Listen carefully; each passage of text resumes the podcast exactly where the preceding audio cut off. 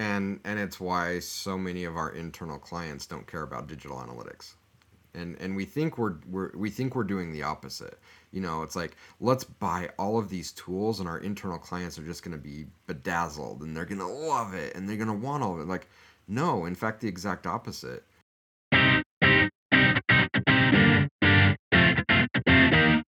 Welcome to 33 Tangents, a weekly podcast featuring a rotating panel of co hosts that all work together in the same company but live in different areas of the world.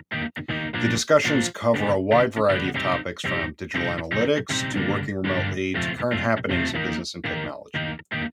Our regular day to day conversations often go off in various directions, and the goal of this podcast is to share our ideas and find new ways to engage with others.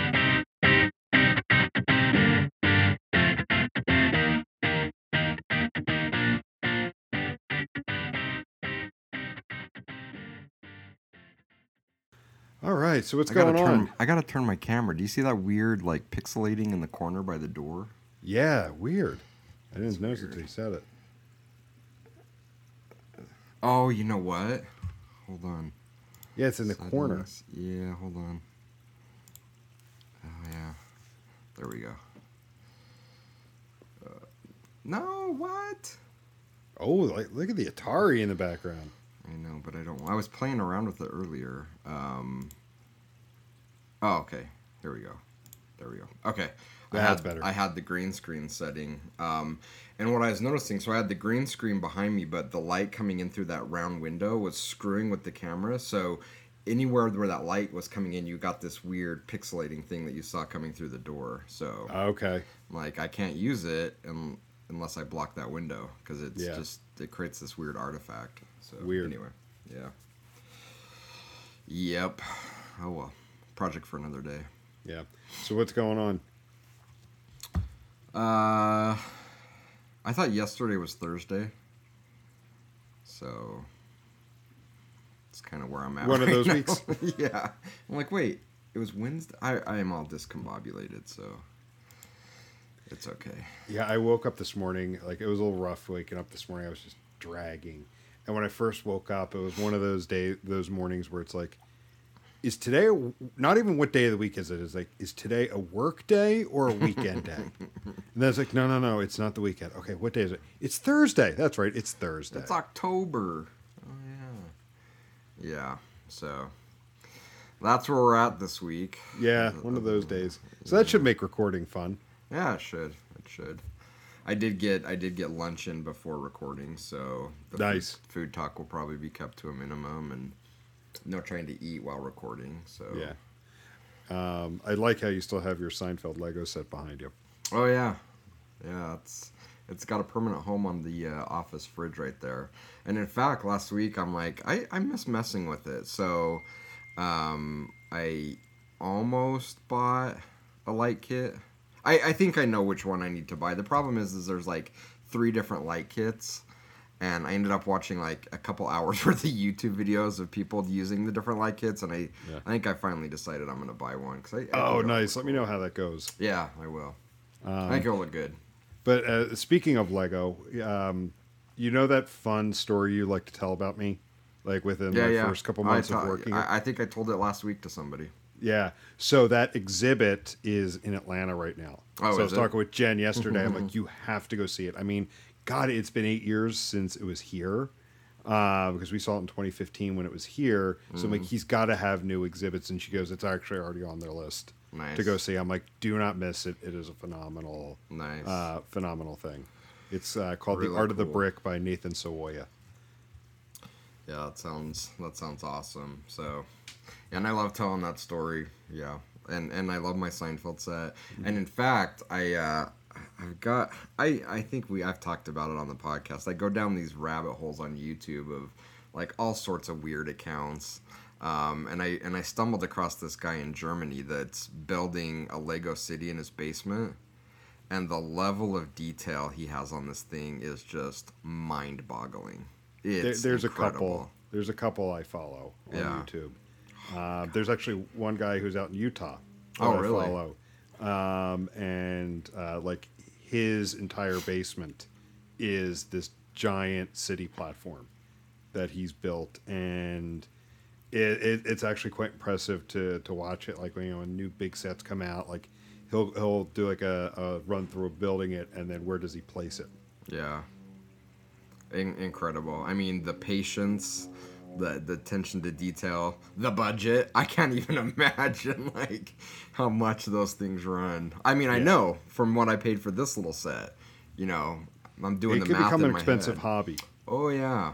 Oh yeah. But yeah, I mean it's a lot it's a lot like a lot of those. Um I also follow a couple guys in uh in the UK that apparently building model railroads in your attic in in the UK is just a thing.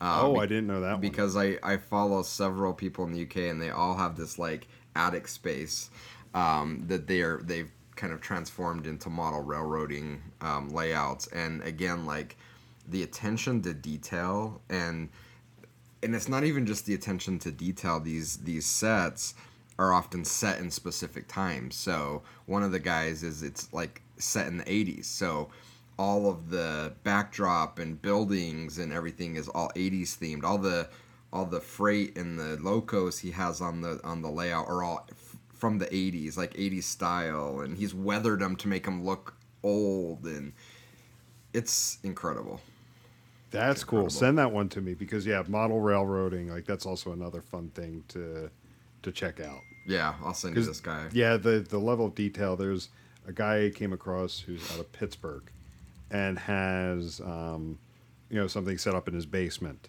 and like he goes into details like on the gears of these, and I'm like, yeah, uh, that, that's quite the hobby. yeah yeah Quite impressive. It is impressive. I yeah, I, I always wanted to do a model train layout in my house and I never did it because my grandpa's brother had a, an entire room like I think in the 80s you called it a den. Um, but he had this like room that was like the couch and a TV room and he's and he transformed it into a, an HO scale layout for his trains and I'm like this is the coolest room ever. I want this in my house. It never happened, but uh, pretty pretty awesome to watch. And I'm glad I can live it out through other people on YouTube. Yeah, it, it, it's fun, and yeah, I I definitely do a bit of the living vicariously through it because it's like God, like if I I don't need an entire basement, but I wouldn't mind a corner somewhere to, to to set like a little something up. Because I've got a couple of the Lego sets I built here. Like I have this spaceship I built as part of our team building event in September. Um, yeah, that would be totally fun. Speaking of entire basements, there's a guy I follow. I don't know where he's at, somewhere in the United States. Um, but he has his entire basement as a scale model of the of the line that runs from Evanston, Wyoming to Ogden, Utah. And he's got No like way. it to scale with like stops along the way, landmarks, and has the landmarks built in. It's again just impressive. Okay, one one more thing as we're talking about trains. Um, I came across this show on the Smithsonian Channel, which we get through our YouTube TV subscription, um, called Mighty Trains, and each episode, um, the host like goes to like one of those kind of famous lines and rides it. And so like the first cool. episode I watched uh, was the Indian Pacific in Australia. So it's a four day train ride that goes from Perth, Australia, on the west coast on the Indian Ocean, all the way over to Sydney on the east coast, you know, the, the, the Pacific Ocean. And like he goes into details of like how like yeah, for the passengers it's a luxurious, you know, fun adventure, but for those uh, like uh, like the engineers and whatnot, like it's you know you're going through parts of just complete wilderness. Yeah. going through the australian outback. And like you have to be like on the ball with it.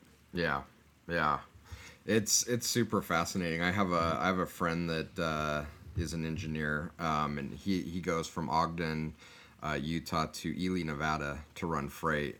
Um, and he goes across a lot of land that you and I just can't get to. Like it's you can't get to it.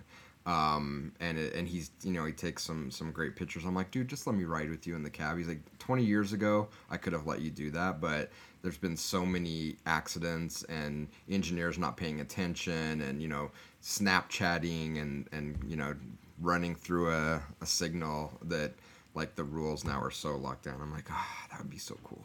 Wouldn't it? Yeah, it would. I, I mean, just the the things that we take for granted too. Yeah. Um, because so one of the things we're actually going to do an overnight train ride in August. Oh, really? So we're we're going to Florida for a week and a half. We're crashing some friends' vacation down there. We're driving down, but then we're taking the auto train back. Uh, Amtrak has an auto train that What's goes from train? It goes from Virginia to Sanford, Florida. So it's Okay. uh, where in Virginia? It's just south of DC in Virginia, um, down to Sanford, Florida, which is about 45 minutes north of Orlando. And it's one where you could you well they drive your vehicle on, Oh, and then you drive back and forth. So yeah, like like it leaves you know in in the evening, and then you wake up the next morning, arriving at your destination. So since we have a kid who's hooked on trains, we just and then you get there and you have your car. Yeah, they they they they disembark the car. So That's we're going to drive the entire way down, but then when we Then leave, go back. we're going to get on there in Florida and then ride the train home. Oh, that's super cool. Yeah. Super. I mean, cool. it's it's not cheap. That's why one of the Yeah. reasons why we're doing it one way. But also when we were looking at it, we're like, we got a four year old who's hooked on trains. Like, we, when's the next time we're gonna have an opportunity to do this? Like, we got to do it. And um, I'm trying to spin this into our topic, by the way. fair enough. Uh, and I mean, like you were talking a moment ago about like, like the the the the care that goes into to things now, and um, or at least the rules that need to be there to make sure the care goes into it, and some of the things that we as consumers just take for granted, like that that Mighty Train show I was telling you about, like the famous lines. The another line that they go through is uh, the Bergen line in um, Norway um, which is which is a famous fa- famous line in Scandinavia, um, and what sometimes like the passengers just take for for granted. Yeah. So you're asking, how am I going to spin this into to digital I'm, analytics? I'm I'm curious. So the question I have for you today, um, I, I I want to focus like uh, um, the next couple episodes around the the digital analytics industry, that space, and um, like some of the things that we do that maybe people take for granted, or things that we do that we take for granted, that we just think are there, um, being digital analytics implementers and practitioners. So, the question I have for you today, and the question I want to dissect is Does your client actually care about digital analytics? Uh, I think, and I'm going to call it a fatal flaw. I think it is a fatal flaw of the digital analytics space. I think there are many out there, and I've seen it, I've done it myself sometimes, that um, we often assume the value of what we're doing, what we're building, what information we're sharing, that the value is clearly apparent to anybody involved. You know, mm-hmm. like whether we're wiring up data collection and how we're, you know, these days, you know, you and I remember, you know, the the previous world before tag managers where we had to go through development and we had to justify the cost of doing anything. Now we can quickly experiment with data collection and we can roll things out much faster. We know the value of the tools that we have and what we're able to do and we just assume other people know that too. Um, we just assume when we deliver insights, people are going to see the value in it. So I, I do. I really want to dig into like, are you aware if your your audience, your client, your main stakeholder actually cares about digital analytics, or are you doing something that they you think they care about, but to them it's it's window dressing. It's something nice to to say that they have.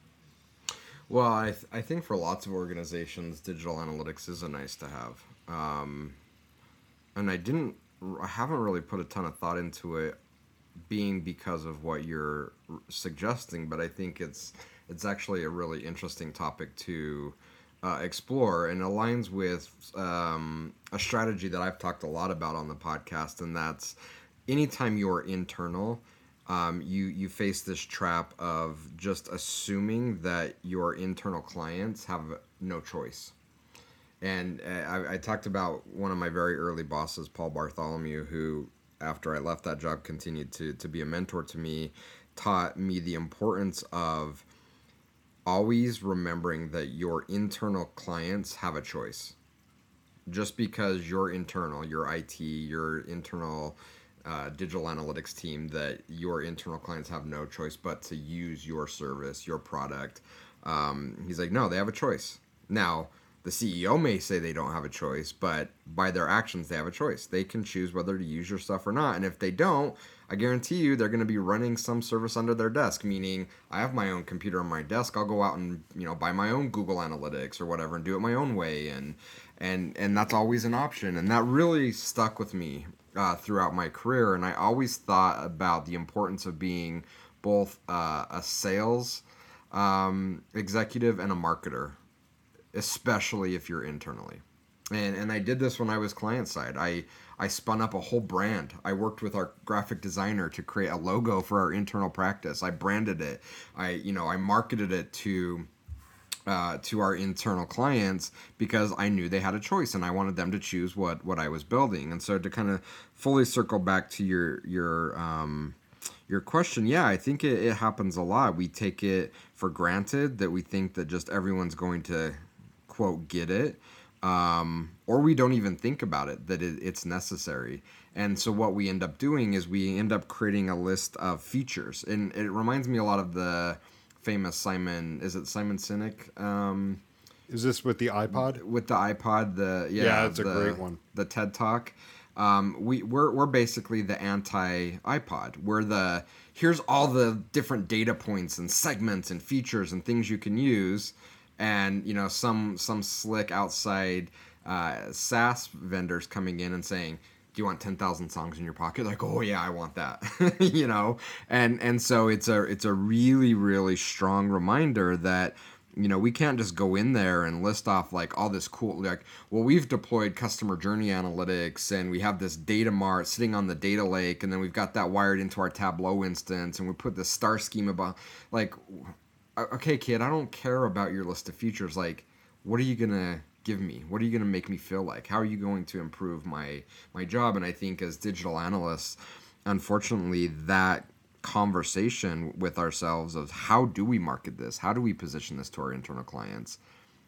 Often never happens. And then we become a nice to have because it's like okay you know i got a i've got this device with mp3s on it. it's a nice to have versus a i've got this amazing thing that i'm to cherish and i'm to put a tracker on it so i don't lose it because i want to have it. And and unfortunately and i hate to keep bringing this up but it's it's it's the reality of what's happened in our industry that through the pandemic through an economic slowdown you can tell that digital analytics teams in lots of companies were nice to have because they were the very first ones to get downsized and some completely removed from the company 100% yeah we saw a couple instances where i mean entire teams were nuked. Not the majority with one or two left to keep the lights on. Like nobody was there to keep they you know they're like well we're we're, we're assuming the lights will turn back on yeah. in in in a few months. Yeah and and, and how many cases were there were there where the lights actually didn't turn back on when they came back around almost all of them um, and I think that was a surprise to a lot of companies. Um, but again, you know, I, I, I initially put the blame on the companies for not being smart enough to think about what they were putting at risk, but really a lot of the blame has to be on our shoulders. You know, we we failed to be indispensable. We failed to market what we were doing. We and we took it for granted that we had all these list of features of things that we could provide, and it failed to inspire our clients internally and nothing could be clearer again what happened during the pandemic and the economic slowdown to say yeah that was really a thing. And i and i keep bringing this up because i'm hopeful that we can learn the lesson. You know we can put on the marketer hat and say you know we're, we're gonna we're gonna we're gonna inspire you with what we can provide you with. And in order to do that we have to get past this desire to kind of talk the technical talk um, and and I always want to be really careful when I say this because I don't say that to say we can't talk about complex topics. Not at all. We just need to think about how we're going to have that conversation rather than, hey, just sit down and listen to me say all these fancy words for 10 minutes. it doesn't work. You know, we have to be diligent in what we're trying to do and we have to think about our audience, think about our client, think about our customer and say how do we need a message the importance of what we're creating so that they absolutely not only want but depend on the service that we're providing. And again, this comes full circle back to if we don't see our internal customers, our internal clients as having a choice, then we're probably not going to think about this. And we're just going to lob it over the fence and say, use it. And then they're not going to use it. And then we're going to scratch our head saying, I don't understand why they're not using it. Yeah. And, and I, I, think uh, the big part of that too is, is just the assumption that the value I see is the value that you see. You know, mm. I, I, used the term earlier, you know, that the value is, is is apparent to everybody else that that you know with what we're doing and the value that we see or another way to think about it like there's intrinsic value in this there's intrinsic value in digital analytics and no there isn't. The value comes with how you get buy-in from your customers and how you actually run that program. If you just assume everyone sees the value and you don't put the effort in there's no value to be had. Yeah. And I think a big reason why that is is happening is that you've got a lot of people, well, there's two different trends happening based on where we're at from a maturity standpoint in our industry. You have a lot of people right now that are in these roles that are digital analytics lifers, meaning that's all they've known. That's the only jobs that they've ever had and it makes it difficult to see things from a different perspective. Well, how would a product manager think about data? How would a UX designer think about data? How would a manager think about data? It's like they don't know because they've never been in those roles.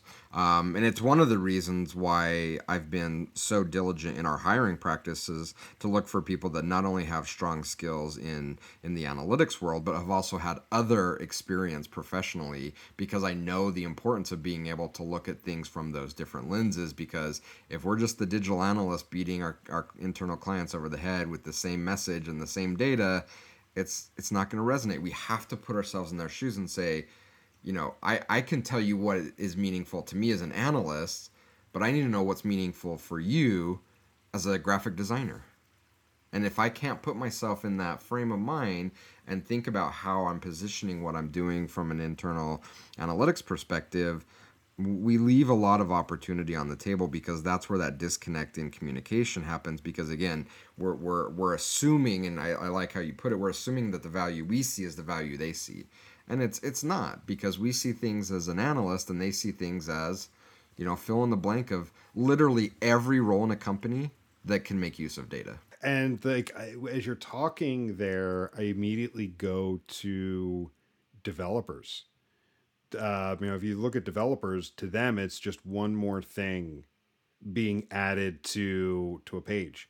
And one of the things that they're responsible for, and I have multiple clients where page performance and page load times have come under such such intense scrutiny that any little thing gets um I don't want to be redundant and say scrutinized, but every little thing gets like second guess like do we really need this and if you go in just assuming that yeah we need this it's, it's more data to do xyz you're going to lose that battle you have to make a yeah. case for the business and one other thing one other comment i want to make is this i like how you brought up the idea of digital analytics lifers you know mm-hmm. where where the state of the, the, the industry is at um, because in a similar vein i was talking with somebody else internally today about um, a client we're working with, and um, how that like our our primary contact there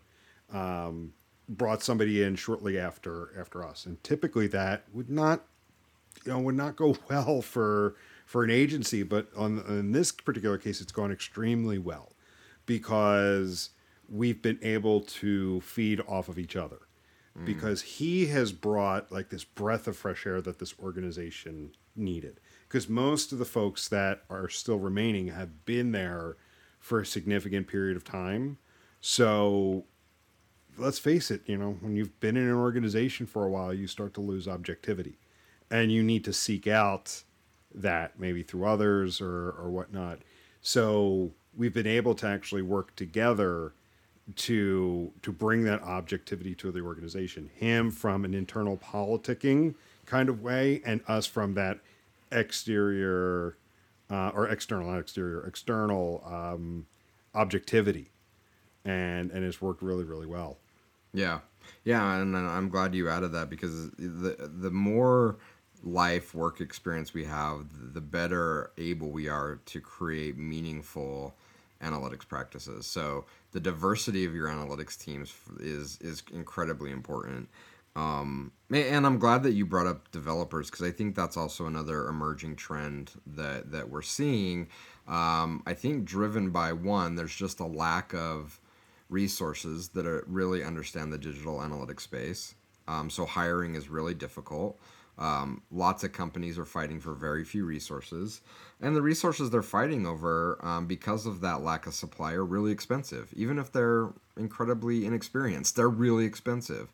And so, what we see a lot of companies doing is saying, well, let's take that three or four year front end developer and turn them into an analytics implementer and architect and without the pro and that can work because we've seen it work we we've had clients where they've they've made that choice and with the right mentoring and support they can be incredible analytics architects we've just seen it too many times uh, happen too many times to say it's it's not possible but most of the times they're they they do it without providing the proper mentoring and support mostly because it doesn't exist within the company um, and they're unwilling to invest in bringing in an outside agency to help do that teaching and mentoring and so they say front end dev you go build this implementation and i can't tell you how many companies i've talked to over a 10 year period where I've got a peek at their implementation, they say we can't get any business value out of this. I'm like, who designed this? This, this looks like a software engineer design. He's like, oh yeah, yeah, our Martech solutions architect, uh, you know, used to be a front end dev. We just threw him on this. I'm like, well, yeah, I can tell. Like,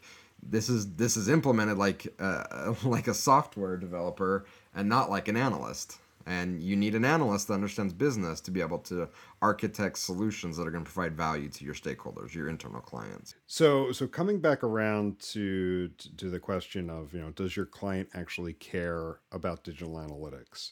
What are some easy red flags to pick up that this is just window dressing versus doing something that will actually impact the business? Because i'm going to go with the assumption that the person on the other side of that equation gives a shit and actually wants to do something that's going to impact the uh, the organization. Yeah, I mean, I'll give you a really easy one. It's the difference between are you having conversations with your internal clients to go like this? Hey, I need this metric. I need this dashboard with these calculations on it because it's what I'm being measured for on my job performance or it's what my boss wants to see contrast that to your internal clients coming to you and saying, "Hey Jim, like I'm responsible for our conversion funnel. Um, I'm also responsible for our top of funnel paid search. I have no idea what's happening. Can you just like put on your creative hat and look at the data and just explore it? Because I know that there's some valuable lessons that we need to learn what's happening there, and I don't even know what questions to ask you to go look for.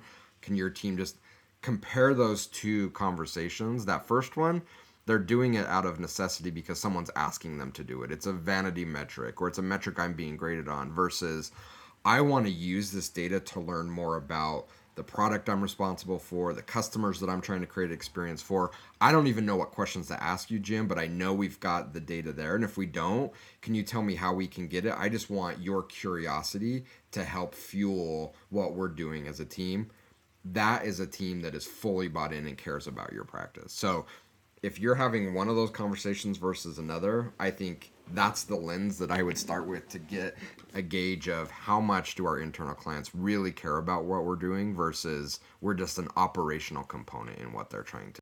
Yeah, I think it's the the analogy we've talked about previously, the the short order cook versus the the the high end celebrity chef. Yeah, that's that's that's right, right. So it's okay. I've got a menu of metrics. I want that metric. Okay, versus uh, no, no, no. I want to come in and I want you to create an amazing eight course meal for me. I don't even know what it looks like. You know, just like create something magical for me the at the sushi restaurants, the omakase, right? Like I don't know what I want. I trust you, chef. Give me craft something that's going to be an amazing experience for me. If you're having those type of conversations with your internal clients, you're doing something right. Would it be fair to say then that like in an organization where analytics is a nice to have and people don't actually care about it, do you think it's easy to fall into the trap of just doing fun stuff to do fun stuff versus stuff that actually impacts the business? Oh, Because for I mean, sure. I think I think there is. I think there's definitely risk there. Yeah, I mean, number one, I think it's just human nature.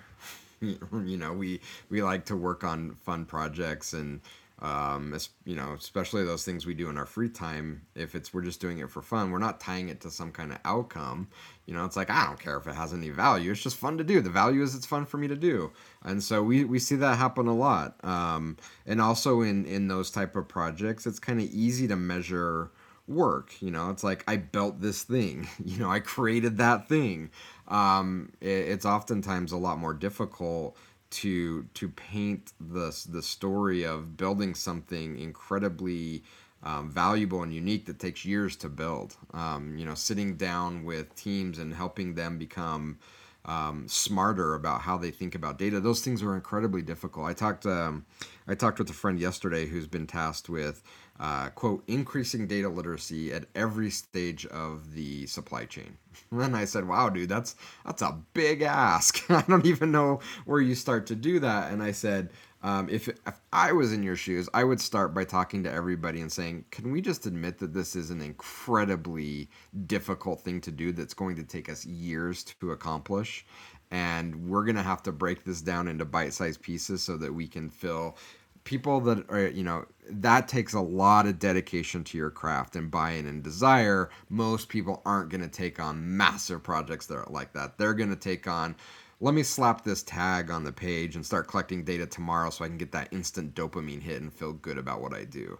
I mean yeah you might get that instant feel good but that thing is not going to continue to make you feel good. And so i think that's why we see such bloated stacks. Like you know look at these companies and we've talked about it before that 10 15 years ago like three or four major technologies on the site go look at them now. And i talked about this um, uh, during my presentation on sustainable analytics that i gave at the dhl virtual summit on, on analytics a couple months back.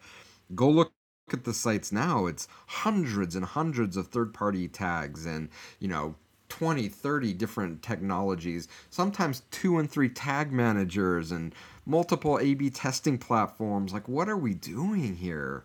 But it's it's because doing these big things of really unlocking that potential of that data and activating the data is really really hard and oftentimes doesn't provide that immediate dopamine hit. And so we're like well let's just deploy more stuff because that feels really good. I'm like yeah it does, sure does. But it's like any addiction you need more and more and more of it right? Like so it's like okay the high wore off from deploying that thing. Let's go get another thing and deploy it.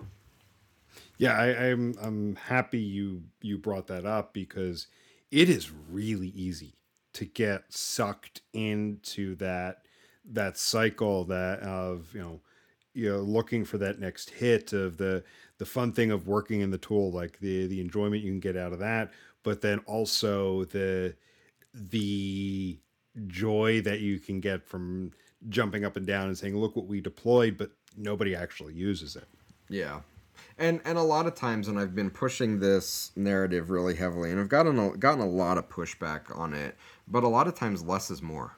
It, it really is. Um, I don't know if you as a parent have fallen into the trap of uh, like a Christmas or a birthday party. It's like, let's get him like 50 things. And like they're super excited. But then by the end of the day, like it's all pushed in the corner. They're tired of it rather than getting them one really nice thing and they're engaged in it for months and months and months because they just love that one thing you know like oh i've totally the- gotten sucked into that right we all have and, we, we all have done that and I've actually like the a couple nights ago, uh, my wife and I were talking about that and saying like, yeah, I think we have gone a little bit overboard, like between Christmas and his birthday, and because there are there there's like I'm like, if we're not careful, like there's not going to be like those special toys, yeah like those That's right. ones that like those ones that are like really special Uh, because I mean, I think back to when I was a kid, like there were those really special things, and when you have everything, nothing is special.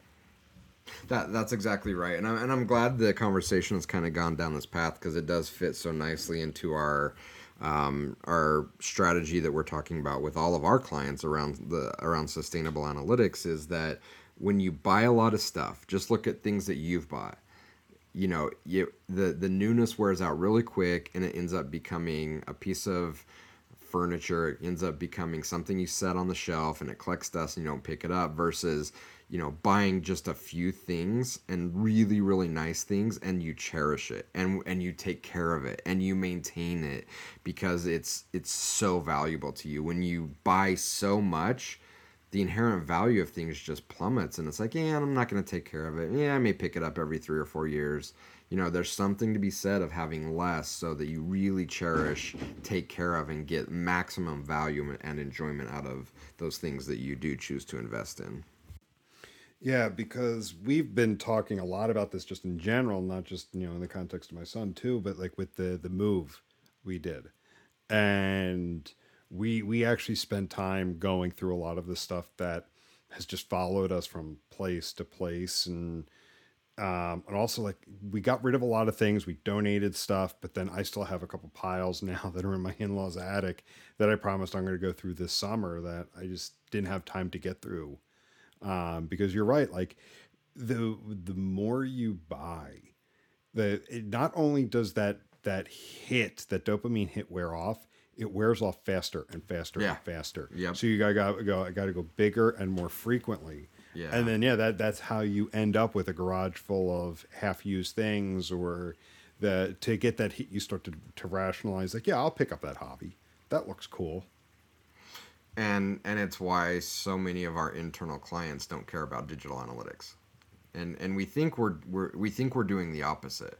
You know it's like let's buy all of these tools and our internal clients are just going to be bedazzled and they're going to love it and they're going to want all of it. Like no in fact the exact opposite because we don't have the ability or desire to really care for those one or two special things that we decided to invest in that they can see our passion for it, we've we've given them this like list of 300 different options they can choose from, all of which we're not maintaining. They're dusty, they're broken down, and it's like I don't want that. Yeah, and what happens uh, when you just continuously buy? You know, the more stuff you have, what do you start to encounter? What you start to run into is you start to have less and less time to maintain it. So not only now do you have a lot of stuff that you know you isn't really special that you really want to spend time using, you don't even have the time to maintain it, so they decay even quicker. Yeah. And that is especially true for digital analytics and marketing technology. You, there's a maintenance cost that comes with each of those. Mm-hmm. And the more you deploy, the less you are able to maintain it so it begins to decay really quickly. It becomes unreliable, yeah. and you are now giving your internal stakeholders a reason not to care about it. Yeah, you went full Tyler Durden. The things Did you I really? Own, yeah, the things you own end up owning you. It, it's also a great um, Papa Roach lyric from their first Is album it? when they were good. I mean, it's it's it's true, right? Uh, and I yeah. and you you bring up a really really valuable point. All of these things we buy it's it be, they they end up owning us. It, it's more and more on our team, and then and then we're frustrated, right? We're like, oh, we really want to do all this cool stuff with the data, but we can't. We're so like we did this to ourselves. You know, this was never forced on us. We we did this ourselves, and we put ourselves in this situation where it's unmanageable. We're spending all of our time trying to keep it up, and we can't. And then we're frustrated because we really want to get to activating the data. It's like, okay, well, let's start with cleaning house and pulling back and pruning this thing back to a reasonable size so we actually have time to activate the data. Um, we just don't think about it. We don't think that there's ongoing costs. We think, and a lot of times, you know, props to the SaaS vendors for being really good at their sales and marketing activities. You know, they make it sound so simple. You just, you know, sign the contract, everything just magically works. You know, your whole your whole organization is going to be transformed. We we've been around long enough to know that that's never the case. It's never the case up front, and it's surely not the case long term. Everything we buy, we we have to maintain. And if we don't care about it, if we don't care about maintaining those things, there's no way our internal clients are going to care. Exactly. And uh, I'll go back to what I was saying. You know, when you lose the ability to maintain something, the integrity starts to come into question, it starts to decay, and then people will not care. The people who did care won't because they, yeah. they can't find it reliable. Yeah, and it, I think it's a natural arc in, in so many things. We see it in, in the food industry all the time. I'm sure you have examples in your area. There's lots of examples here where you have a single location, they're doing really, really well. And so they think, we want more of that. So they have two locations. Like, we want more of that. So they have four locations. We want more of that. They have eight locations. And it gets to the point where it's like, I can no longer maintain this surely we can't maintain it at the level of quality and care we had at one location or two locations. And so it plummets and then everything that drove them to to to increase now is gone. Because they don't care. They don't care about all 50 locations anymore. So the experience plummets the quality plummets and now you become a commodity and people don't care about what you're doing. It's just something along the way and it crashes. So this is a natural arc we see in so many different areas of life, and it's something that I think we need to look at as digital analysts to say this isn't unique to us. There's examples all over the place where this happens, where we overinvest and our ability to care about what we're investing in drops, and we become either commoditized or we go out of business and I don't know about you, but I don't want to be either one of those things. I don't want to be a commodity, and I don't want to go out of business. You, you see it all over the place. I have seen it with a few different, like what, what started as single location mom and pop restaurants, and they they try to expand, and they just cannot maintain the the level of quality. And then I've also found others where they've been around for 30 years because they have a single location or maybe a second, and they they maintain the quality, and because there's less of it, there's more demand for it. Uh, uh, more demand, and they care more about it, and it feels special and unique. I, I didn't think we were going to talk about food, but I'll give you two examples. Um, the little sandwich shop down the street from me that closed down a couple years ago because the owner retired. Single location his whole life. Incredible. The attention to detail, the quality, the experience he crafted for his customers, unmatched. You, you can't scale that and it just made you special going there. And you knew every time you went you were going to get something high quality. My favorite sushi restaurant in utah takashi in salt lake. Single location. And you can go there at five o'clock. If you're there at five o'clock on a wednesday you're around the other side of the block in line. You're it's going to be a while for you to get in. People feel special and want that experience. And while he hasn't expanded he's been incredibly creative because the space next to his restaurant came up for rent. You know what he turned it into? What? A tapas bar. Little bite-sized oh. little mm-hmm. bite-sized snacks and drinks. It's like, hey, it's going to be a 2-hour wait to get in for sushi. You might as well enjoy a few little snacks while you wait. Brilliant right? So he didn't have to like expand and try to duplicate what he was doing. He found a creative way to still grow his business, but in a in a way that was smart and supported his main business without trying to just go more and more and more and more. Because he knows the minute he does that, he gives up what is so special to him, and then he just becomes another sushi restaurant. And I can type in sushi in Google, and it will say, well, there's 75 different places you can go within a 15 minute drive of you. There's nothing special about them.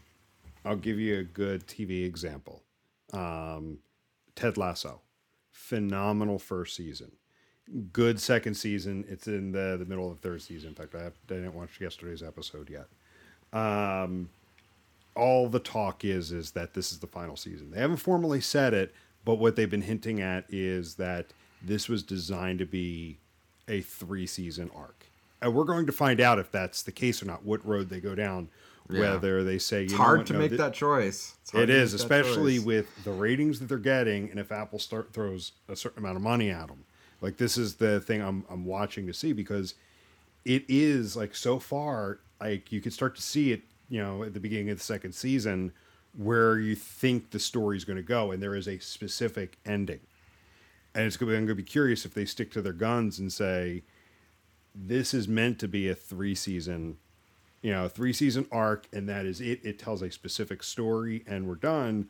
Or if they get convinced, I'll come back for a fourth season, because you know what's going to happen then. Because I'm curious, and, and that's why I think they're if they if they go with their initial plan, there's going to be a ton of rewatchability in that show, a Yeah. ton of value in that show, because they just didn't, you know, throw episode after episode after you, you know, to you. They just they stuck with a specific story, a specific number of episodes, and it's actually funny. Um, season two last year, they had initially ordered 10 episodes but with the popularity of season one and people catching it as it started to catch people watching it after it aired after it started to catch on they quickly throw on two more episodes apple ordered two more episodes with it so they had already deci- you know they had already written the, the the the season they already knew the arc so they had to kind of fit these in you knew exactly with with two episodes Yeah. they kind of threw in because they got paid for two more episodes they were they were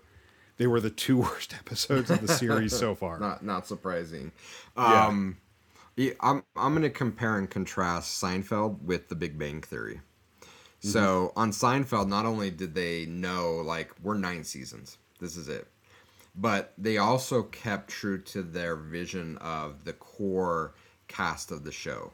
You know, I think there was lots of opportunities where you know Jerry could have had a longtime girlfriend, or Elaine could have got married, or George could, you know, but they didn't, right? Like they they kept the core of the cast as it was. They didn't try to expand it into some bigger thing.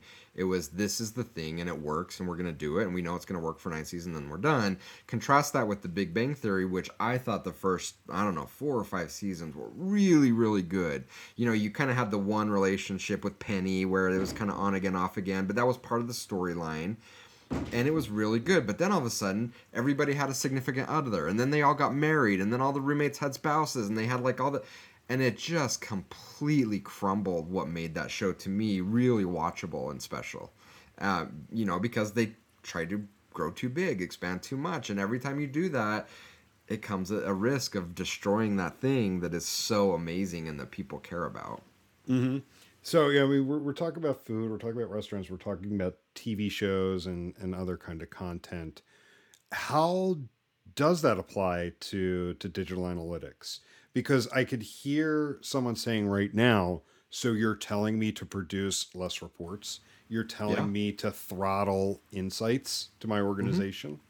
Yep. Yeah, for sure. Um, because you you think that your more data is better, and in ninety nine percent of the cases, it's not. I talked with a prospect once that said, "Hey, um, we're we're really trying to have everyone in the organization have data as part of what they do." I'm like, I love that. And like, and we've put together this this weekly dashboard that goes out to to everyone in the company. No one's opening it, and I'm like, "Can you send it to me?" They said, "Sure." So I looked at it, and it was every Friday. This Excel document went out, nine tabs in the document, and each of the tabs had something like 40 or 50 rows um, to it, and I can't remember how many columns. I'm like, are you kidding me? I'm like, pare this down to just like four or five things. No, we can't. Like, this is so important. All this. I'm like, it's so important. No one's reading it. No one's looking at it. I don't care how important this data is. If no one's looking at it, if no one's using it to inform their work, it's worthless. So yeah, I'm saying do less. And and not to say that you can't smart be smart and creative and grow over time. Absolutely. But if you can't do the basics right and get buy-in and excitement and inspire your internal clients with just the basics, adding 50 more things isn't going to help. It's only going to make it worse. So yeah, do less, care about those less things so your internal clients care about them.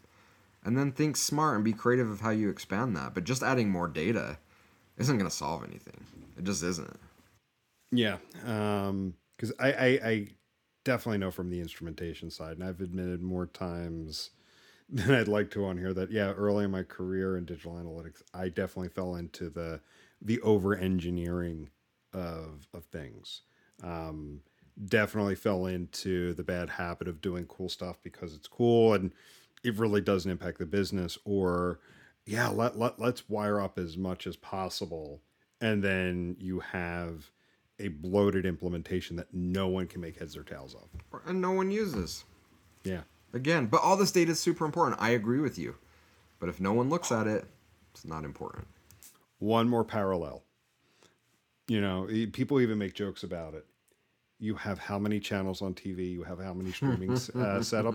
How many times are you sitting there at night like, what are we going to watch? I can't find anything. There's nothing good. There's nothing I want to watch on. I have like 900 channels. I watch two And I of watch, them. I watch like five. it's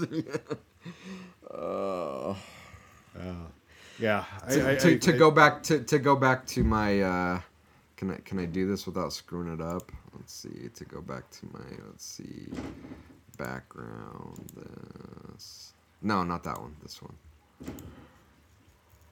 Like when you and I were growing up, we had this TV that you had to get up and walk across to to change the channel and it got like 3 channels I was the remote. and yeah and and and we cherished those channels and we knew it was on and we valued it and sure i mean there's value to more content but we're we're at this tipping point where there's so much that it's paralyzing and it's overwhelming and we don't value it you know when when when this was the tv we had and i'm looking at this old you know tube tv trends. I don't know what you call these things like you know with the big old dial on it. I think mine was ours was an rca um y- you valued that time that you were watching that that show. Now like we can't even sit down and watch a show because there's so many choices. What do we do? We sit down we watch a show we have our phone in our hand and we got other stuff going on on that. And if heaven forbids like a commercial or something comes on we flip to another channel we've just lost that ability to really care about it because there's so many options we don't care about any of it My son hates commercials, and it's the funniest does- thing. And mine. like he's used to at this point, like it's it's actually interesting. Like he's used to being able to pick any episode of the show he wants to watch to pick.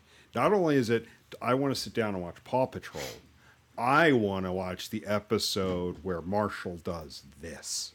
Like Yeah, I've had those yeah. conversations, and at this point, there's some of those episodes I know exactly which ones he's talking about. My wife will be like, "He wants to watch the one with this." I'm like, "Oh, it's in season five. Here, I found it. Boom, there it is." nah Because yeah, like with with our DVR system with YouTube TV, like you pretty much have access to to everything with the the rate at which Nickelodeon airs some shows.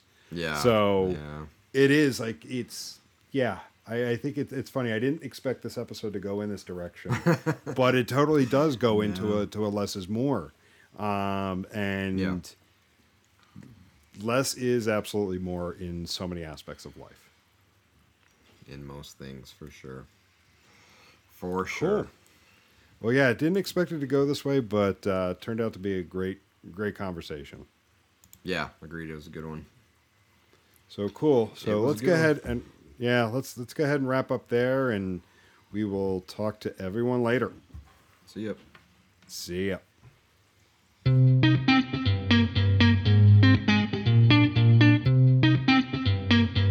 Thank you for listening to this week's episode of 33 Tangents. If you enjoyed what you heard, please rate and review the show on your favorite podcast aggregator so others can find us. You would like to reach us, you can do so by emailing podcast at 33sticks.com or on the web at 33tangents.33sticks.com. 33 Tangents is a production of 33 Sticks, an analytics boutique.